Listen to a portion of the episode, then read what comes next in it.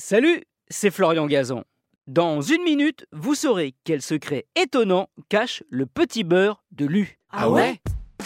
Ouais, vous connaissez forcément ce célèbre petit biscuit nantais, inventé en 1886 par Louis Lefebvre-Utile, qui lui a donné comme nom ses initiales. Lefebvre-Utile, L-U, Lu. 135 ans après sa naissance, c'est aujourd'hui l'un des gâteaux les plus mangés en France. Voilà sans doute pourquoi chaque année, 9000 tonnes en sont produits en Loire-Atlantique, soit 1 milliard de petits beurres. Ah ouais Oui, d'ailleurs, dès sa naissance, c'est un grand succès. Déjà, parce qu'à l'époque, les biscuits fabriqués à la chaîne viennent d'Angleterre, notamment de chez Cadbury, et donc on n'est pas mécontent de faire la nique aux British avec un gâteau made in France. Et puis, parce que le petit beurre de Lu a une recette simple qui séduit. Beurre, évidemment, farine, sucre et lait.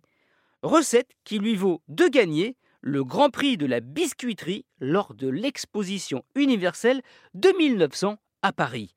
Celle pour laquelle on a construit la Tour Eiffel. D'ailleurs, hein, comme la Dame de Fer, c'est sa forme particulière qui a aussi contribué au succès du petit beurre. Une forme qui ne doit rien au hasard, non, elle a une signification symbolique. Ah ouais? Ouais, il y a un sens caché à sa forme. Si ce rectangle dentelé s'inspire des napperons sur lesquels le thé était servi, il y a plus incroyable. En fait, comme on peut le manger à n'importe quel moment, un petit beurre de lu est bourré de références au temps. Sur ses bords rectangulaires, vous pourrez compter, il y a 52 dents, comme les 52 semaines de l'année.